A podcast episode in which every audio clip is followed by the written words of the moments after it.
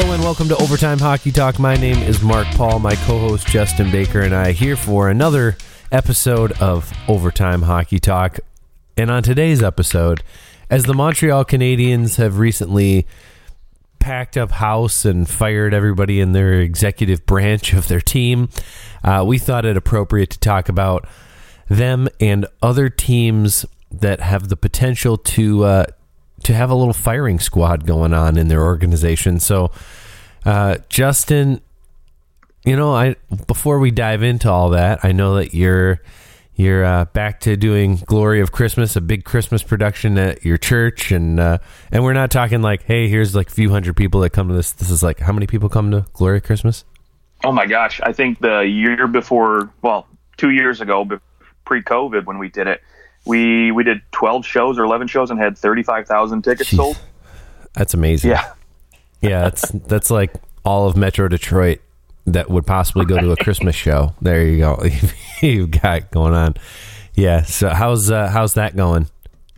Oh my gosh, that's been uh, it's, it's been crazy, but I will say it's it actually is a little less crazy than it normally is. So usually, um, for for those who don't know, so this big glory Christmas play is basically like we do two big acts. One is like all Santa reindeer stuff, and then the second half is obviously the the nativity stuff. But um, typically we we do rehearsals and stuff starting in August, September, and it all leads up to now. And so because of COVID, they really didn't do any of that stuff. So we just kind of jumped right into it. Like I'd say about a month and a half ago, and just went full force. And um, oh, really? I didn't been, know that you hadn't been rehearsing for very long. No, no. So like, yeah, there's um, it's funny because you know we only, I mean, really with the orchestra, we have like we have this huge orchestra that we hire out and bring in. So there's maybe like 30, 40 orchestra pieces down in the pit of our church here. And I think maybe we got four rehearsals in with everybody, and that was it. Wow. Okay. Yeah, that's yeah, uh, that's that's not a lot for what for what the production is. That's not a lot. yeah, it's like I mean, it's a two hour, two and a half hour production. You know that we we throw on there, so it's crazy. And do they, we, do uh, they have a lot of people from past years so that like and do the same thing so everybody kind of is like all right i'm familiar with what's happening yeah pretty much that's okay. yeah we i think we changed one song uh, this year that was it everything else stayed the same so uh, of course it was my my wife's solo song that they changed and so they gave her a new song to do and uh, she's the she's, only person in the whole thing that had to learn something new. Perfect. That's great. Yep. Well, uh, well, let's let's get back to hockey and uh, let's jump into the Montreal Canadiens because you know, as as everybody at this point knows, you know, Marc Bergevin fired Scott Mellanby, uh, let go, and Jeff Gorton brought on as the you know hockey ops guy, essentially executive director, whatever you want to call him, the CEO uh, lots and lots of potential names that you you could throw out to describe what he's going to do. Uh, but essentially, the I, I, think he's the executive vice president of hockey operations is his technical title, but he's the CEO of the Montreal Canadiens for all intents and purposes, and he's going to go out and find a GM who can speak French because he can't. that's that's pretty much the uh, you know he's he was always the background guy in New York, and uh, and now here he is, the trying, trying now to be the background guy in Montreal, and I've heard a lot about uh, how he's he likes he doesn't like to have the the FaceTime. That's why this is a great job for him. He'll have a GM and he'll have FaceTime.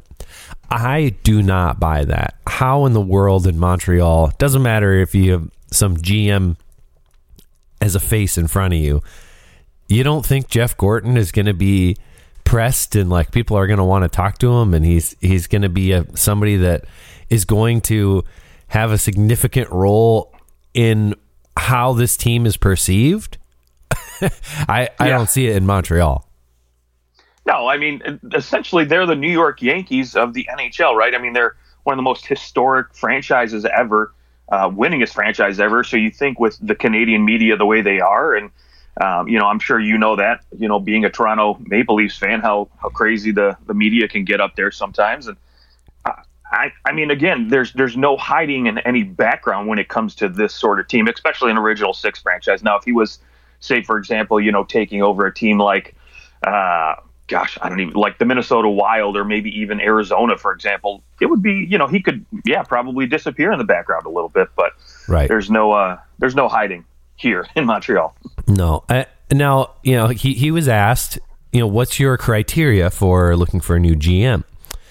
And his his quote is this somebody that has a great knowledge of hockey and an understanding of how the business works. We'll look at everything. What we want to do as a group is look at all candidates and pick the very best based on what they have. Maybe it's a person that doesn't have a ton of experience as a general manager, but what else do they have and what else can they bring to the table? How else can they help us look at different scenarios? And, and then he goes on saying uh, maybe they'd be a little out of the box and someone who compliments me is how he finishes that quote. Uh, I think if you kind of read between the lines, you see I want somebody who isn't like me and we don't really care if they have a lot of experience because I'm going to be pulling the strings. right. Right? Like he's the GM. He's just not going to be the face of the the criticism. He's going to be that like he's looking for somebody who's going to be yes, of, of course you're not just bringing somebody in to be your bitch, but you're you're bringing somebody in to who maybe has a different perspective but also is going to uh is going to probably essentially do what Jeff Gorton wants.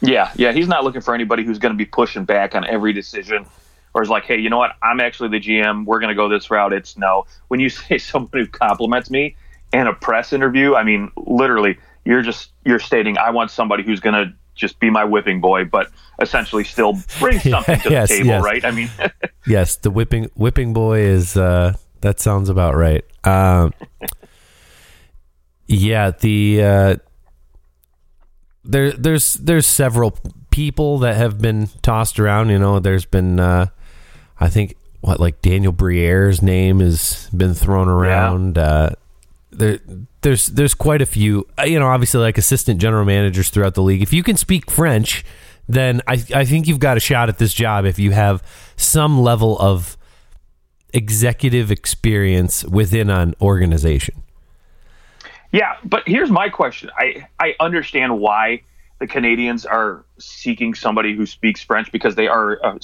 French speaking Providence. I mean, that's their that's their language, right? But at the same time, why does that have to be a criteria for you? To, I mean, I understand the media part of it, but like you're really boxing out a lot of good candidates for for a general manager when you just when you say they have to speak French or we just we can't hire them. I mean that's that's a little ridiculous in my mind. I I think that's- if you find somebody who's willing to learn to speak French, that would be awesome.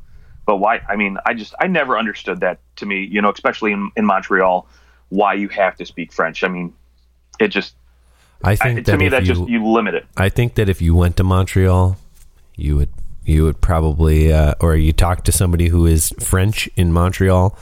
You know, I I, I think it's just a it's a thing. you got to have I, someone. I guess, yeah. You got to have have certain certain people in that organization that speak French, and I I imagine as time goes along that you know maybe in the next generation it's going to become more like okay, come on, we we don't have to do this. But I think we're probably in the last, you know, maybe maybe the last generation of it being a requirement. But you have Jeff Gorton, and now you can go and you can find somebody who you know again is essentially like your face of the executive crew. He's gonna he's gonna love if nobody talks about jeff gorton and that people just talk about the gm and Right. that guy needs to be somebody who can speak the local language which i which i do understand. Uh the head coach i understand i i, I am more on the same page as you because a head coach there's only so many guys that you know you want the best guy. And and you're talking about a team not necessarily made up of a bunch of people that speak French anyways. Like look up and down Montreal's roster and figure out how many of those guys are fluent in in French. I mean it just it doesn't matter from a like maybe Jonathan Drouin and Cedric Paquette Mathieu Perreault. I, I don't know if Mathieu Perreault. I, I, he's from Quebec, so I'm guessing that he that he speaks French. But there's your three guys who are born in Quebec. Three players. Now there's probably plenty of other players who who English isn't their first language, but they know how to speak English. and Right. it, it, to me, the head coach position matters far, far less. Uh, you probably need to have one position within your hierarchy of that team who can go talk to the media and speak in French. I, I understand that. Um, the coach, I feel like that's it's that is a silly a silly concept. Like who cares? There, there's it's it has nothing to do with the team. It has everything to do with the fans. And and I you know I, I understand there's probably this like well I mean hey the fans are the people that are they're the reason why we are one of the richest teams in the league. Uh, but I think you could get away with a coach that doesn't speak French. But as long as there are really good coaches that speak French, they all want to go and coach the Montreal Canadiens, right? Like that's that's the other Oh, side sure. of it.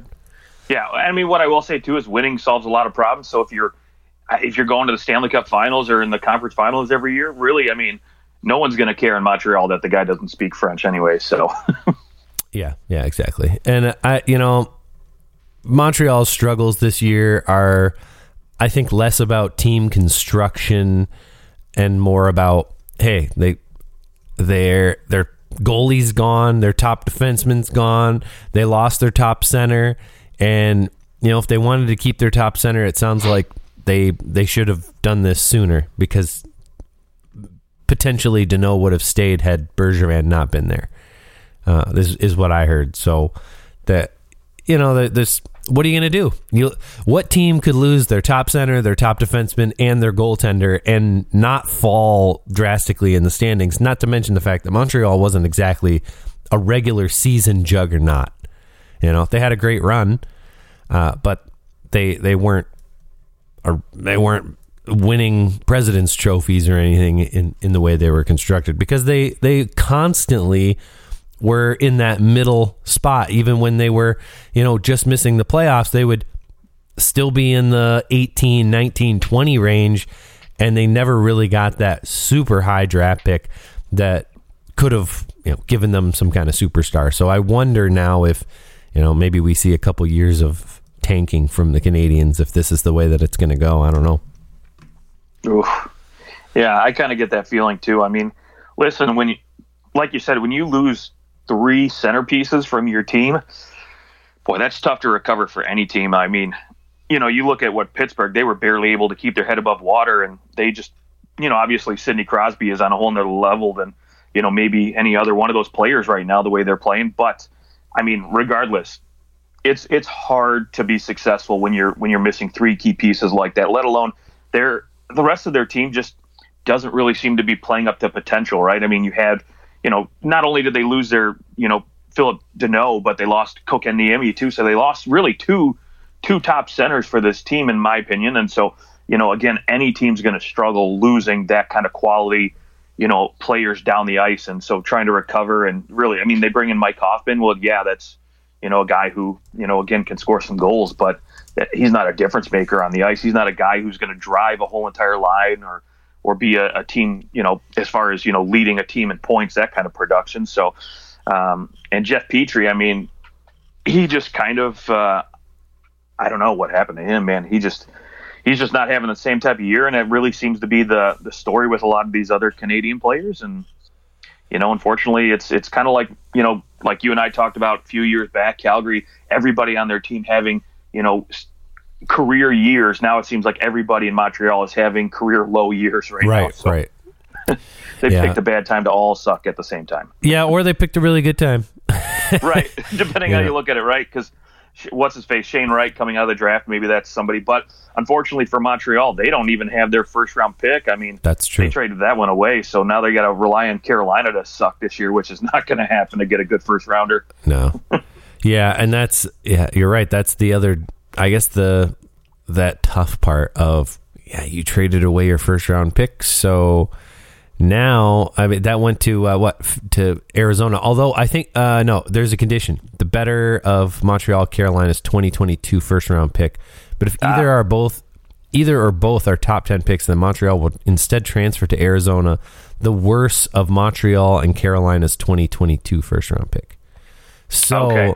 Montreal does get to keep their pick if it's a top 10 pick, which it now looks like it will be. So Right. uh, so Arizona's going to get Carolina's pick, which, yeah, that that looks like it's probably going to be, you know, probably somewhere in the twenties, maybe maybe closer to thirty, depending on how this team does in the playoffs. They they look they look real good. I mean, their last ten games notwithstanding.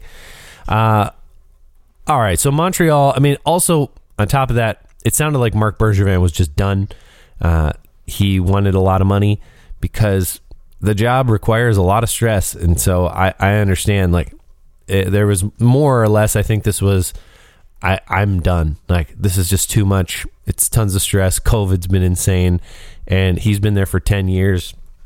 He was done, and then I think at the same time, uh, Geoff Molson and him just kind of found themselves on different pages for the first time ever because they were so tight for a long time that now you've you know it was it was more or less just we're not going to re-sign him so why would we keep him on for the rest of the year when we can bring in Jeff Gorton who obviously did a really nice job with the Rangers rebuild.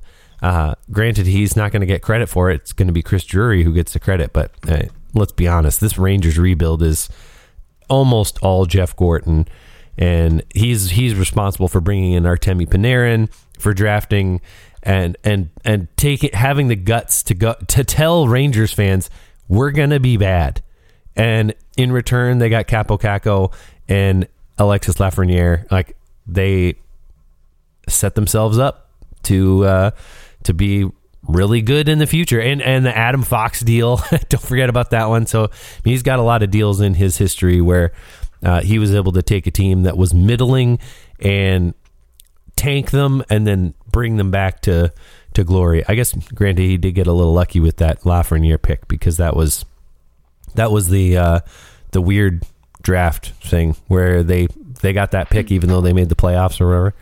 Right, they or jumped up like ten spots. yeah, yeah, yeah. So yeah, uh, Montreal we'll see what we'll see what happens to them. The rest of the year, though, I think is a wash.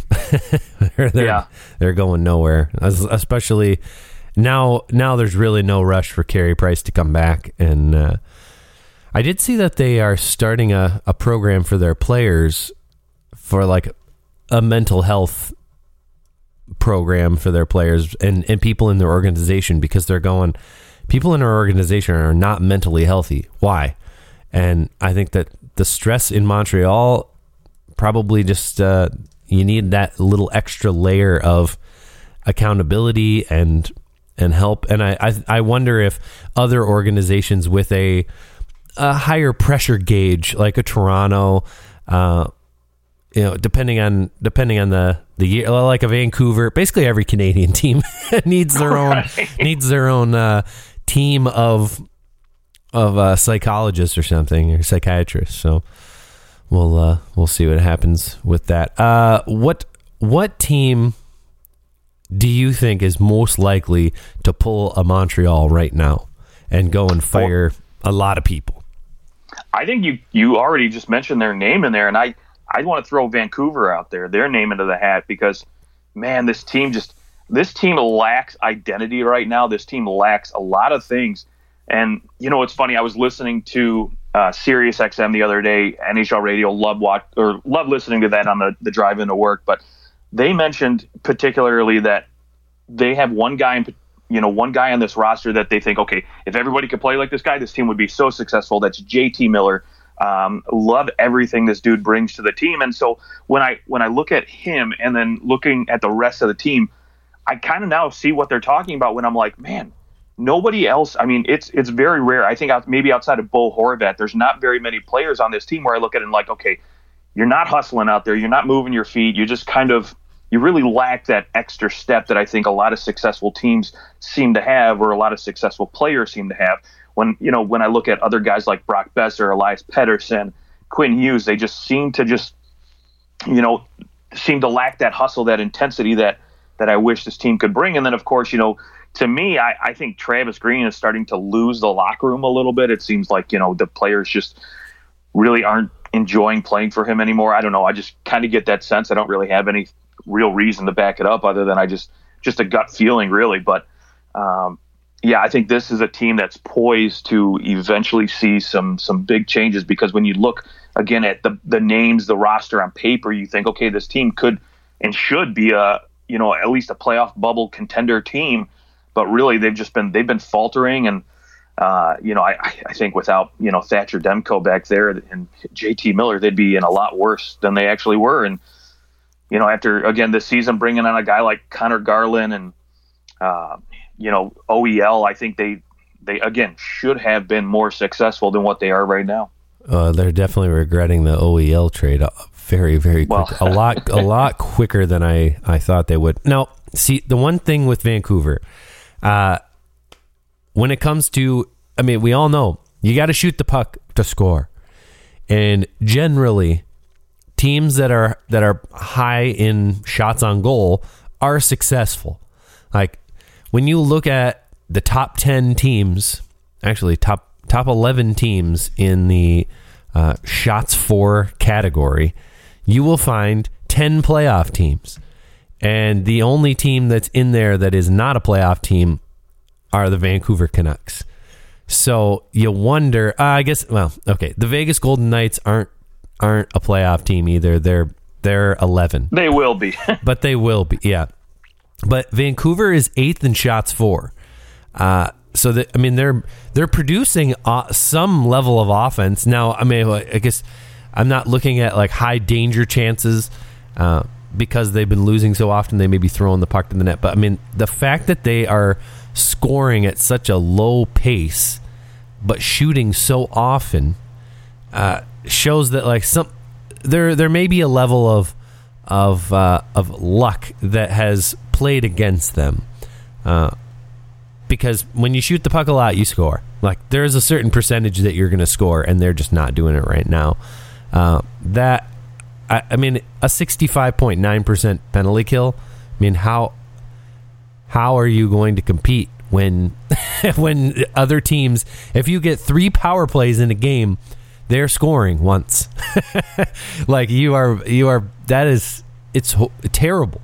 So I mean that that's probably the biggest issue there is they, they can't kill a penalty, and they're down with uh, with Winnipeg, Arizona, Montreal, Ottawa as the top five worst PKs in the league, and you and you're not going to survive that way, uh, especially when it's not like their power play is special either. I mean their power play is at uh, uh, 17.4, so they're 20th in the league in power play. So your special teams are practically probably worst in the NHL overall. I mean that right there is what's going to kill you. Like you can you can be pretty good 5 on 5 and if you can't do it at all on a special teams, you're going to need some pretty special things to help you to win and and that's just not happening for Vancouver, which you're right when you talk about coaching it seems as though special teams are the most coached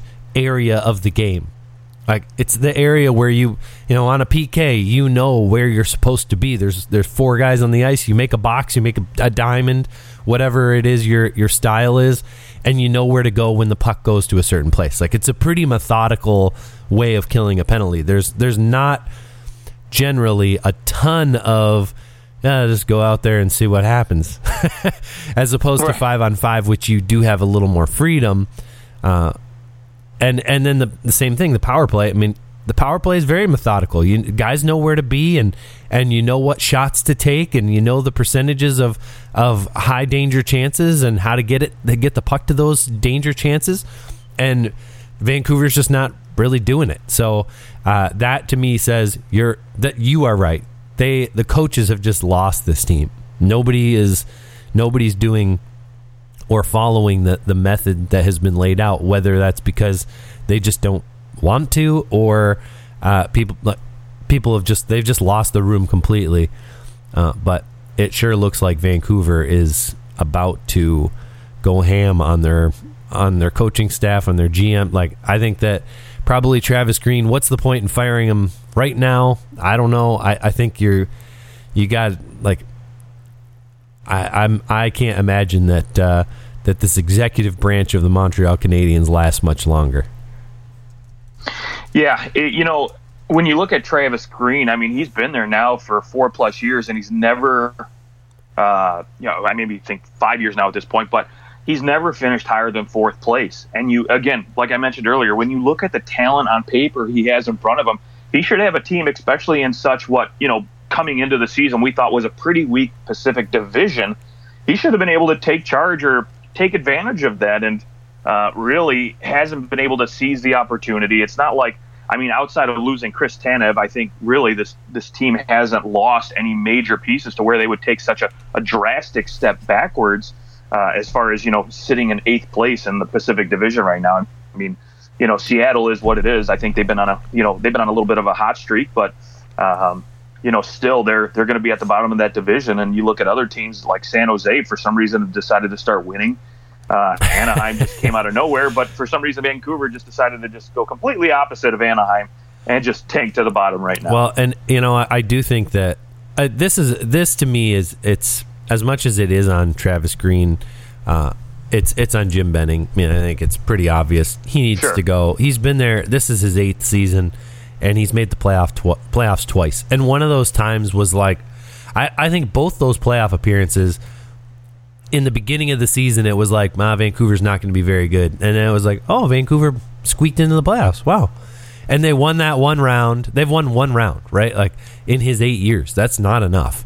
And uh, No. and and based on the team that, yes, you're right. On paper, this team looks really good, uh, but it's clear that that that's happened before. Every time the Canucks are good on paper, something is going wrong, and it, just I don't think that it can continue with with Jim Benning at the helm, and it to me looking like he's got to go, uh, and some new life needs to be bre- breathed into that organization, and maybe it's uh, you know maybe that's Scott Mellanby who was let go by the Montreal Canadiens as the assistant GM out there. I, I think that he would be a, a really good fit, and he was he was able to uh, to draft a lot of good players l- late for Montreal, and I think you you may see uh, you know uh, Vancouver is going to have some high draft picks here, so uh, Scott Mellanby would be a good pick. Uh, I don't anyone else that you that you would look at out there in Vancouver to come in and save the organization. Vancouver, man, I don't, at this point just roll the dice. You know, for me, I mean, when you look at what Jim Benning's brought in and brought out right now, you lose Jacob Markstrom, who's now looking like he's at the top of the Vezina pool as far as candidates with him and you know other other guys like Jack Campbell and Bobrovsky. But uh, you know, Chris Tanev looks like a revelation in Calgary. Speaking of, I mean, his his metrics are off the chart and just so good as analytics right now for that team. And so, uh, bringing in OEL, who's looked like a disaster. Again, I think you could almost bring in anybody else at this point. And they're probably going to do a better job. Yeah. Okay. Vancouver on the axing on that on the chopping block there. We'll axe them off. Uh, what other team do you look at right now and say, well, I, oh, we were going to talk the New York Islanders because they've lost now ten in a row. yes. Uh, but uh, but Barry Trotz is not getting fired. Lou Lamoriello not getting fired. We we know like not not for this season. Uh, they, I thought that they would they would put some decent things together because they finally got some home games.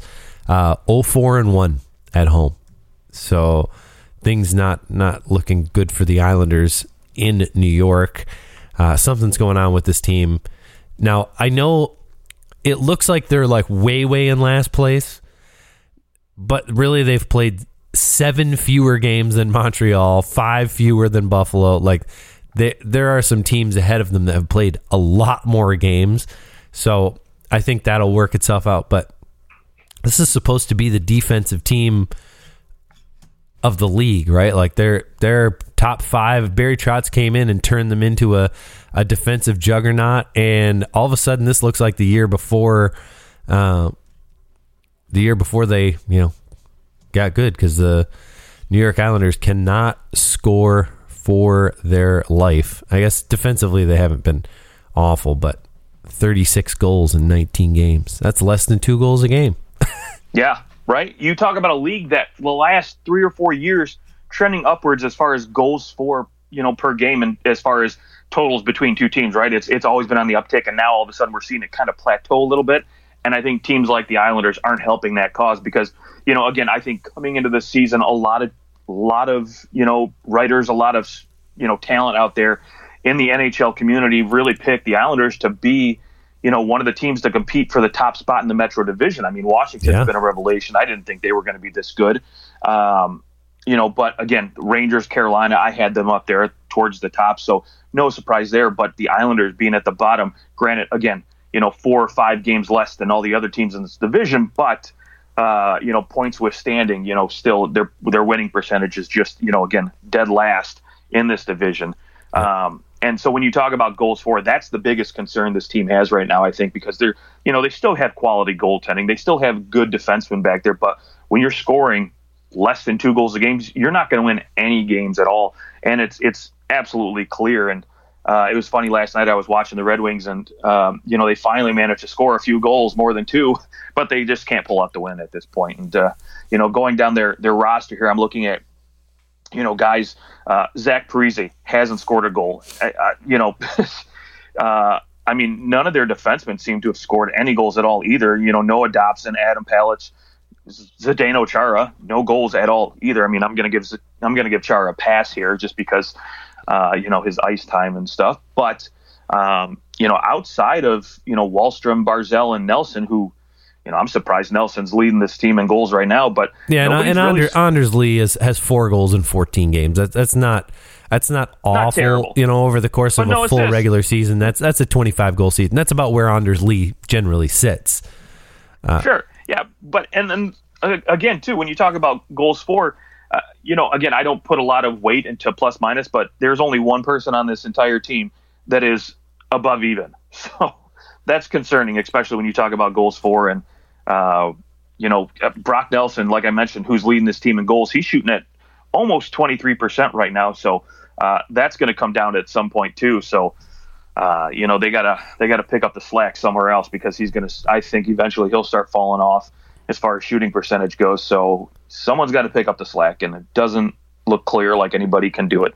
Yeah, yeah, it's uh I I this is what I'm wondering. You know, the the way that they play is a very methodical, very systematic and it requires I think it requires certain players of course because you need guys who are all about the team.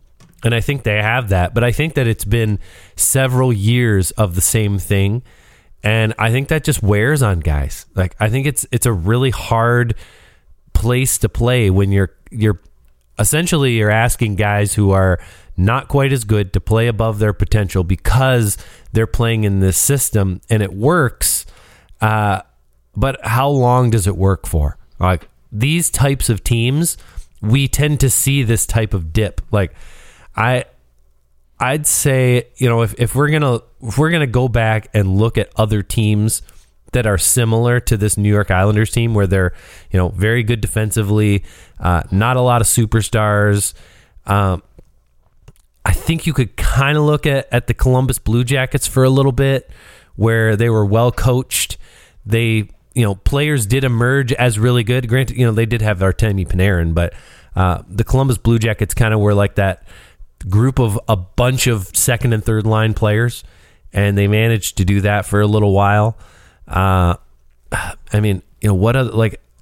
I think that the the height of maybe what the New York Islanders are is very similar to the Dallas Stars, where the Dallas Stars, yes, they have Seguin. I don't even classify Jamie Benn as a superstar anymore. Like I think Nope. Ja- Jamie Benn is is your uh, he's he's a little bit The better. third than- line center. yeah, I mean he it's like he's he's he's on uh a, maybe like two years ago Kyle Palmieri kind of track. Uh, he's fine. He's a good player, but he's not. He's definitely not your your dominant guy anymore. Uh, so you've got Tyler Seguin, which I mean, the Islanders have Matthew Barzal. So I, I'd compare them a lot to Dallas, where Dallas has had those like last year.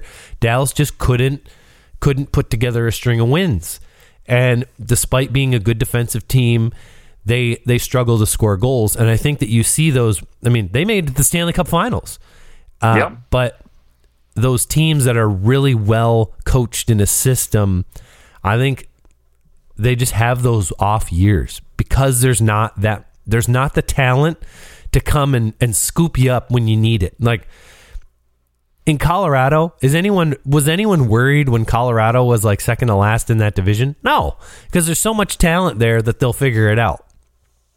But when you have a team that's just you're you're relying on a system, you're you're gonna have these these weird years where like things aren't working and you have to kind of go back to the drawing board and put your system back together.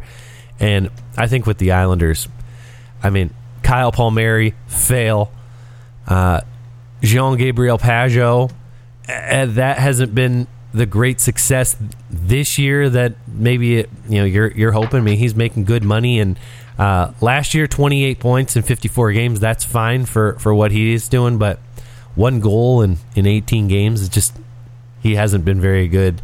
Uh, this year, which is another signing from Lamoriello. Zach Parise obviously struggling. I don't think that he was really coming in to be a savior, anyways, but uh, more or less a, a, big name and somebody who you thought would contribute a little bit can't score. Uh, Zdeno Chara hasn't been that good. I, I wonder if this is his final year. He'll probably get dealt. They'll deal him back to Boston or something like that for Boston's run.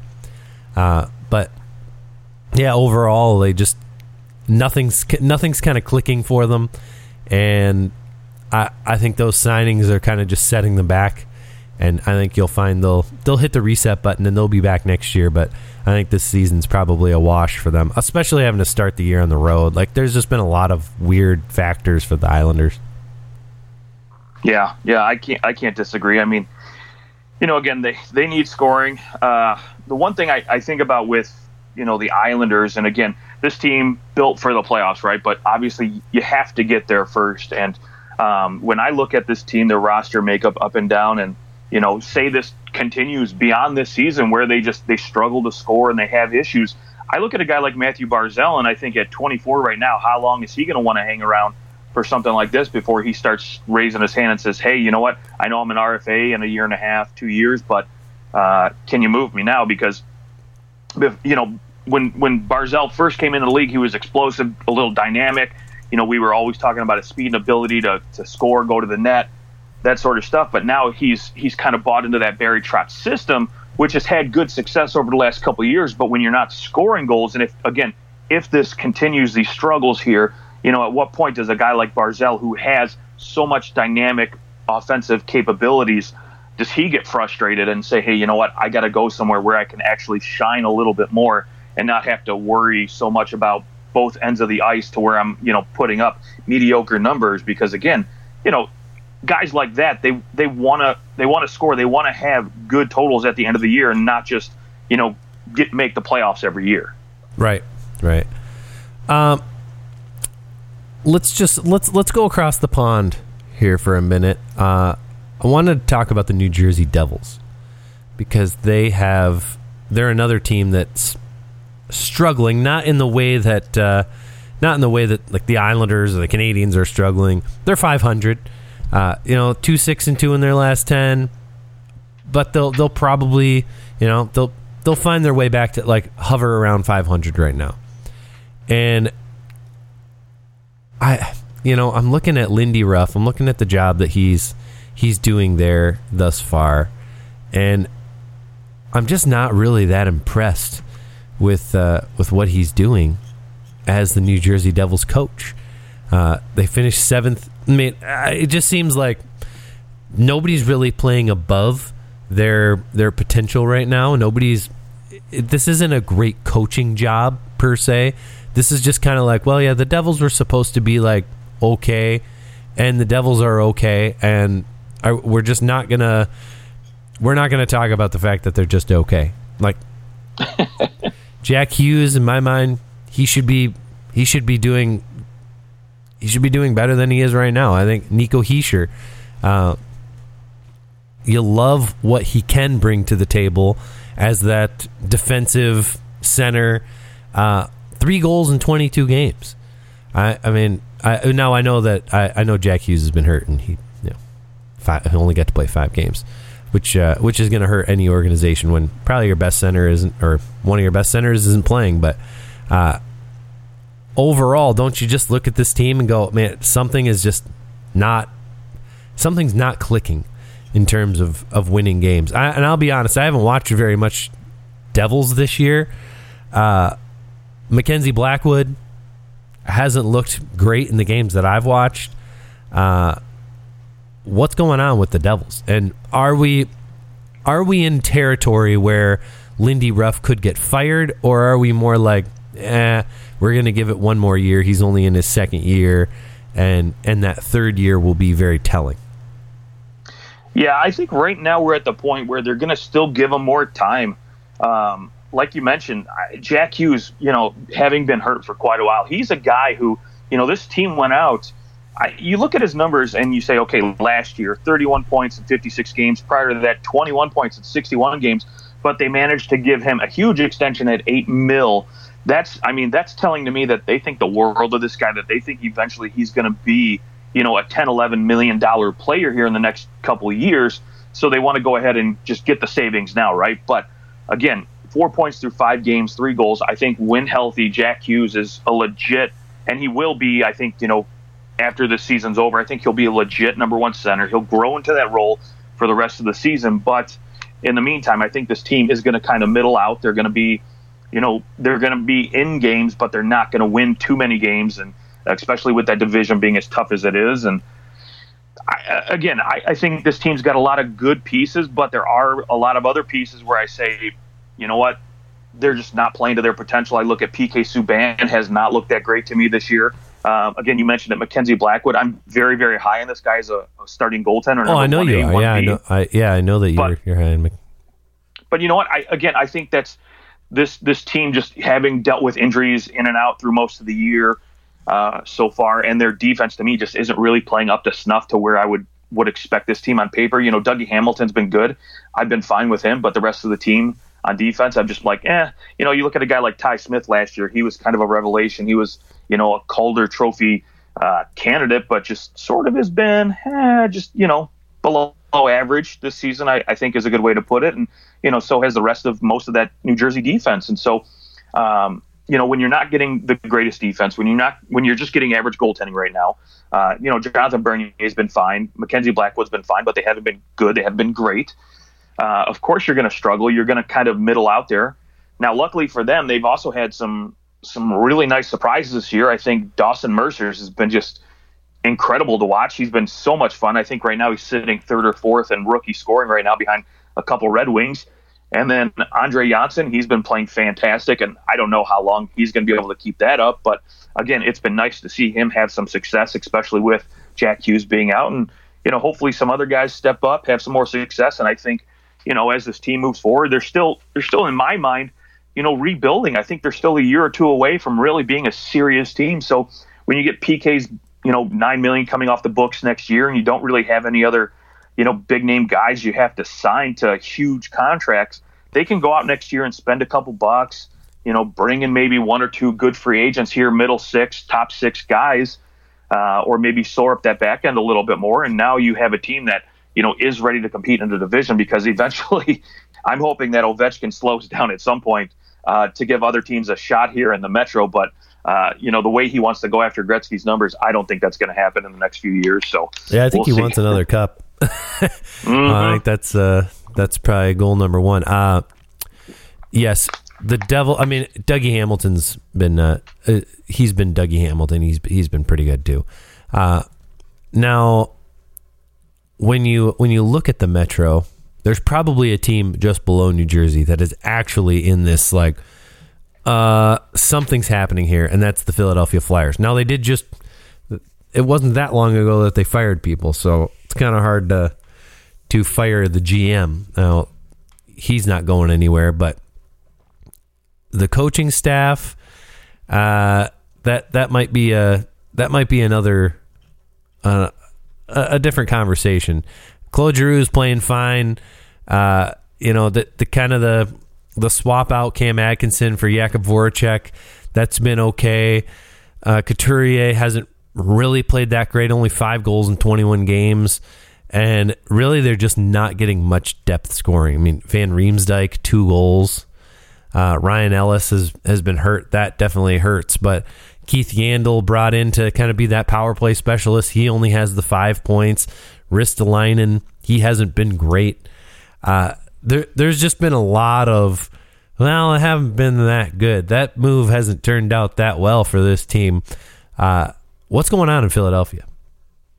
Yeah, I think they're trying, you know, desperately to get Drew a cup here, right? And so, um, really, I think the pieces they brought in, the coaching, I just don't think it's it's blended well enough yet. I think, you know, I think at this point, you know, last year they made a whole bunch of moves. You know, when you don't have a guy like Ryan Ellis, for example, in the lineup who's so good at moving the puck and making that first pass to get it out of the zone, that's going to hurt. Yeah, obviously you're going to spend a lot more time in your defensive end when you when you can't move it out. And again, you know, outside of you know Provorov, there really aren't any other guys on this defense that I think can really uh, or have done, I guess I should say, have done a good job of moving the puck out quickly. So when you're spending more time in your defensive zone, obviously that's going to hurt you. Martin Jones, I mean, he's, you know, speaking of defensive zones, he's been looking pretty good this year. Uh, no complaints there. Carter Hart, he's been playing fine. Uh, you know, so you're getting decent goaltending. Your defense isn't playing great. And then, like you mentioned, depth scoring's not there. That really, to me, falls on coaching. I think really the system that they're trying to play versus where these guys actually are is not really blending well. And I think at some point you have to pull the trigger and maybe make some moves here, uh, move some guys out, maybe just eat a couple million dollars and, and cap to say, for example, like moving a JVR. You know, maybe if you're willing to eat a couple million bucks, maybe you get somebody to, to take a bite or a flyer on that. He just has um, so. I mean, uh, I guess with the two, with two years left on that deal, yeah, you, you definitely could you could afford to probably eat two or three million of that deal. I guess yeah, three, three I mean, and a half would be half of it. Uh, listen, maybe you're willing to move out a younger guy and JVR and maybe send him to a place like Arizona where you know you've got a guy like Phil Kessel who's still capable. In my mind, now he's not going to be you know a line driver, a, a Patrick Kane or anybody like that, but he still can come in and has something to bring to this team. And he could be, you know, a revelation on the wing because, uh, again, I look at a guy like Travis Konecny, for example, who should be, you know, a 25, 30 goal scorer for this team, and he's not doing it right now. Um, you know, I, you know, again, I think that all comes down to coaching because he's got the talent and the ability, I think, to be able to be a 25 goal scorer in this league. But for whatever reason, he's just not getting it done this year. Yeah, I think there wasn't there wasn't a big level of panic for the Flyers uh, like two weeks ago, and now suddenly the Pittsburgh Penguins are rolling. They they've moved themselves into a playoff spot. They jumped over Philadelphia, and now they're you know they're sitting seven points up on on the Flyers. I mean that's the Flyers are seven points out of a playoff spot, and that is a, a terribly difficult seven points to jump. I mean we are what we're three weeks away from Christmas, and we know Thanksgiving generally. If you're not in the playoffs, it's going to be very difficult to get in there. Now, I know Pittsburgh and Detroit both sitting in the playoffs. They have played three and four games more than the Flyers, but those are still games you you have to win. And even if they did win those three games that they have in hand, they're still not in the playoffs. So, I mean, the Flyers are in a real, real tough position. The chances of them making the playoffs at this point, probably somewhere in the 15 to 20% chance. So, you're not looking at, at good odds to get in there especially the way they're playing. And and you know, sadly for Carter Hart, it's not because of Carter Hart. Carter Hart's actually played really good. Uh, right. He he's and, and Martin Jones is having his best year in like five years. It's crazy. Three or four years. Uh, so the Flyers, from a defensive standpoint, have not been bad, uh, especially from a like from that goaltending standpoint. But the uh, yeah, the the the team itself is just not really playing as a team, and that's that's going to be be a problem. Uh, and I, I I think you're right. I think there there either needs to be personnel changes, or Alain Vigneault needs to be let go. he's it's hard because he's he's only been there since April 2019, so he's coached 125 games. He's got 66 of those are wins. You know, he's got almost a 600 winning percentage. So you can't fault the guy on that. Uh, it's and and he's been relatively successful in the in the playoffs that that he's been a part of. So it's man, they're they're kind of in this spot where you have to like let this season ride, and I think your only choice is to go out and see what you can kind of shake up from the roster. And we know that Philadelphia has no problem shaking up the roster a little bit, like bringing in those guys, but it'll be very very difficult, especially Penguins get are are going to start getting healthy here and they're going to be fine. Like the clearly they've they've been able to do exactly what they we said they had to do.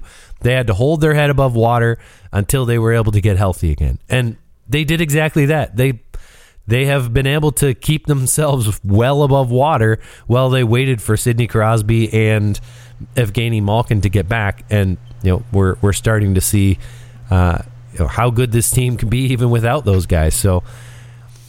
I, yeah, not, it's going to be to mention so and Boston you- you and ta- Boston is yeah, is, that's the thing, right? Boston, they're they're coming and they're they're going to make a push, and especially like Detroit, right? I don't know at the end of the year if they're going to be a playoff team or not, but still, you have they've won five games in a row. right? so you, you know you you've got to fend off Boston as well too, because at this point, Philly's not going to push for one of those top three spots, so they're going to be pushing for a wild card spot, and Boston's going to have something to say about that if you know. So they they've got an uphill battle to climb. well, sure. that need- and that and do you really think that the Islanders are going to be this bad all year? No, I don't think so. true. I think that they'll they'll they'll move themselves up the standings, and you know the Flyers are going to play the Islanders. They're in the same division, so those games are going to become more tough. Uh, I and you know Columbus is still ahead of them, and Columbus is a team that is just they're not going to go away. They they aren't that great, but they're not a team that you're just going to walk in and, and take an easy two points from. Uh, they're they're going to be a team that probably hovers around the playoffs all year long until maybe you know when they go well this we're we're not going to do anything if we randomly did make the playoffs. So we're going to make some moves. We're going to you know you know shake the shake the roster up and, and try to get some assets moving into next year. And if they do that you know maybe Max Domi's gone. Uh, a Scott Harrington could be dealt. You've got it, maybe even a Gus Nyquist is is dealt with only two years left on his deal. Uh, so there are some pieces that they could move out, and uh, yeah, there's there's also the the fact that Patrik Laine is on IR, Korpisalo's on IR. Like this this team hasn't gotten any love from the injury bug as well, and they are still kind of in the playoff race. Uh, with it's you know surprisingly it's because they're scoring. We're not used to a, a Columbus team that's scoring their way out of problems. Uh, but yeah, they're they actually are are doing pretty well from a scoring standpoint. So the Flyers have a lot of adversity ahead, and I just don't with their current roster and the way that they've been playing. I mean, I don't see them digging their way out, and we're going to be left with you know this off season where they're going to have to probably make even bigger changes than they made last year. Yep. Well, uh, any other any other team you want to hit on before we uh, before we call it? No, I just want to mention uh, Vegas. Is, speaking of teams, Vegas has got to be pretty happy. Jack Campbell started skating, um, so Jack that's Eichel. been great. Jack Jack- Jack yeah, Campbell Jack- does play Jack for the Campbell. Maple Leafs, but Right, right. Jack Eichel's been skating, so uh, looks like things are trending in the right direction. And Chicago, Tyler Johnson decided to go out and get the exact same neck surgery. So now a second guy's done it, and um, we'll see if uh, you know this this trend continues with you know people having issues and wanting to elect their own own surgeries, which will be great. So yeah, yeah, especially good when it's something Vegas. proven. I mean, yeah, you don't want to go to some witch doctor and have them do something, Right. but uh, yeah, when it's something that's been been proven to work, it's it's crazy to to why why wouldn't you want your players to have a surgery that has evidence of having a far better recovery w- rate and like and the percentage that you recover at than a, a, an older surgery just because you, you haven't heard of it. Like, that's so crazy to me. Blows my mind. uh, you know, it, it, it, it, the fact that the Buffalo Sabres like pushed that hard against it says to me that there, there's some level of like of just idiotic pride that is going to keep that organization in the dirt. Like that, it to me, it all came down to a pride thing because at, at one, I remember seeing Kevin Adams say something like, you know, we we maybe it was like you you can't now we now you can't just like give in. You know, that's the once you've put your foot in the sand to go, well, okay, never mind. We've we've changed our tune.